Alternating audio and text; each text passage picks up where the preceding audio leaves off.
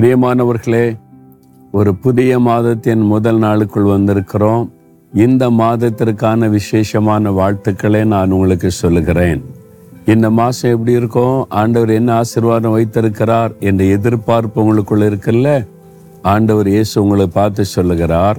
யோவேல் ரெண்டாம் இருபத்தி ஆறாம் வசனம் என் ஜனங்கள் ஒருபோதும் வெட்கப்பட்டு போவது இல்லை. அதாவது உங்களை பார்த்து சொல்றார் என் மகனே என் மகளே நீ வெட்கப்பட்டு போவது இல்லை. இந்த மாதத்தில் நீங்கள் வெட்கப்பட்டு போகாதபடி ஆண்டவர் உங்களுக்கு அற்புதம் செய்து ஆசீர்வாதம் கொடுத்து உங்களை மகிழ்விக்க போகிறார்.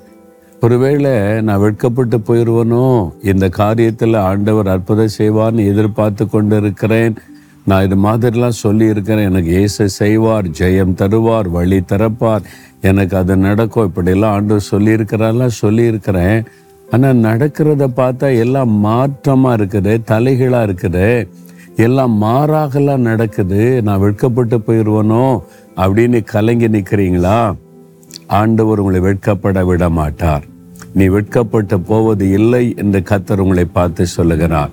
உங்களுடைய குடும்பத்துக்குள்ள உங்க சமுதாயத்தில் நீங்கள் வாழ்கிற இடத்துல வேலை செய்கிற இடத்துல பிஸ்னஸ் செய்கிற இடத்துல உங்களுடைய உறவுகள் மத்தியில் நீங்கள் வெட்கப்பட்டு போக கத்தர் விட மாட்டார் ஒருவேளை மற்றவங்க பார்த்து கொண்டு இருக்கலாம் இவனுக்கு என்ன நடக்குது இவளுக்கு என்ன நடக்குது பார்க்கலாம். என்னென்னோ இயேசுன்றாங்க ஜபோன்றாங்க இயேசு கிறிஸ்து என்ன செய்கிறார் பார்க்கலாம் அப்படின்னு மற்றவங்களாம் உங்களை கவனித்து கொண்டே இருக்கலாம். அந்த மாதிரி இறுதி கொண்ட மக்களுக்கு மத்தியில் நான் வெட்கப்பட்டு போயிடுவோம் போல தெரியுதே அப்படின்னு நீங்கள் கலங்குறீங்களா? இல்லை. ஆண்டவர் வெட்கத்திற்கு பதிலாக ரெண்டத்தனையான பலனை தருவார். ஒரு சமயம் ஒரு குடும்பத்தார் வந்தாங்க. மகளுக்கு திருமணம் நிச்சயிக்கப்பட்டு விட்டது. திருமண நாளெல்லாம் குறிக்கப்பட்டு விட்டது. எல்லாருக்கும் சொல்லிட்டோம். எல்லாம் ஏற்பாடு பண்ணிட்டோம். திடீர்னு அவங்க வந்து அதிக பணம் வேணும். டவுரி கேட்குறாங்க பாருங்க கிறிஸ்தவங்களே இப்படி இருக்கிறாங்களே. வசனத்தின்படி வாழாத கிறிஸ்தவங்க. ரொம்ப மனம் உடைஞ்சு போயிட்டாங்க. நீங்கள் தரலன்னா கல்யாணம் நடத்த முடியாது நிறுத்திடலான்னு சொல்கிறாங்க அப்போ என்ன பண்ணேன்னு தெரில எங்களுக்கு பண வசதியும் கிடையாது. இருந்த அளவுக்கு நாங்கள் கொடுத்துட்டோம். இதுக்கு மேலே கேட்குறாங்க என்ன பண்ணேன்னு தெரிலன்னாங்க நான் சொன்ன கல்யாணத்தை நிறுத்திடுங்க இது வேண்டாம் இந்த கல்யாணம் வேண்டாம். ஆண்டவர் அற்புதமாக ஒரு ஆசிரமாக நடத்திடுவார் எல்லாருக்கும் சொல்லியாச்சே நாங்கள் அவமானப்பட்டு போயிடுவோமே நாங்கள் இது மாதிரி நிந்திக்கப்பட்டு போயிடுவோமே பரிகாசத்துக்குள்ள ஆயிடுவோமே அப்படிலாம் கத்தர் விட மாட்டார் ஒரு திருமணம் நிச்சயிக்கப்பட்டு நிறுத்தப்படுவது என்பது ரொம்ப பாரமான ஒரு துக்கமான காரியம்தான். கத்தர் விட மாட்டார் நீங்கள் வெட்கப்பட்டு போக விட மாட்டார் இப்போவே நம்ம பிள்ளைகிட்ட இவ்வளோ பணம் கேட்டு நெருக்கிறாங்கன்னா நாளைக்கு இந்த பிள்ளை இந்த வீட்டில் போய் சந்தோஷமாக வாழ முடியுமா? தொடர்ந்து பணம் கேட்டு அதை கேட்டு தொந்தரவு பண்ணி வாழ விடாமல் ஆக்கிடுவாங்க அதுக்கு எதுக்கு? அதனால் நிறுத்திடுங்க. சரின்னு சொல்லிட்டு அவங்க சொன்ன மாதிரி கல்யாணம் நிறுத்திடுவோன்னு அவன் மாப்பிள்ளை விட்டார் சொன்ன மாதிரியே நிறுத்திட்டாங்க.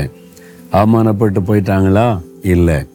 தேவன் ஒரு பெஸ்டான குடும்பத்தை கொண்டு வந்தார் நீங்கள் டவுரியே வேண்டாம் பணமே கொடுக்க வேண்டாம். உங்களுடைய மகளை எங்கள் வீட்டுக்கு அனுப்புங்க போதும்.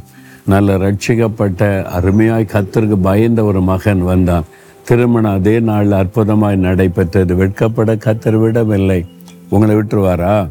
வெட்கப்படலாம் விட மாட்டார் பயப்படாதங்க கலங்காதங்க. நடக்கிற காரியத்தை நினைத்து கலங்காதங்க. முடிவு உங்களுக்கு ஆசீர்வாதமாக இருக்கும் வெட்கப்பட கத்தர் விட மாட்டார் விசுவாசத்தோடு ஜெபிக்கலாம். ஆண்டவரே நீர் கொடுத்த இந்த வாக்கு தத்துவத்திற்காய் ஸ்தோத்திரம். நாங்கள் வெட்கப்பட்டு போவதில்லை. நான் வெட்கப்பட்டு போவதில்லை. இந்த மாதத்தில் எனக்கு அற்புதம் செய்து அதிசயம் செய்து இந்த வெட்கத்தை ஆசிர்வாதமாய் அற்புதமாய் நன்மையாய் மாற்றி தருகிற அன்பிற்காய் ஸ்தோத்திரம் ஸ்தோத்திரம்.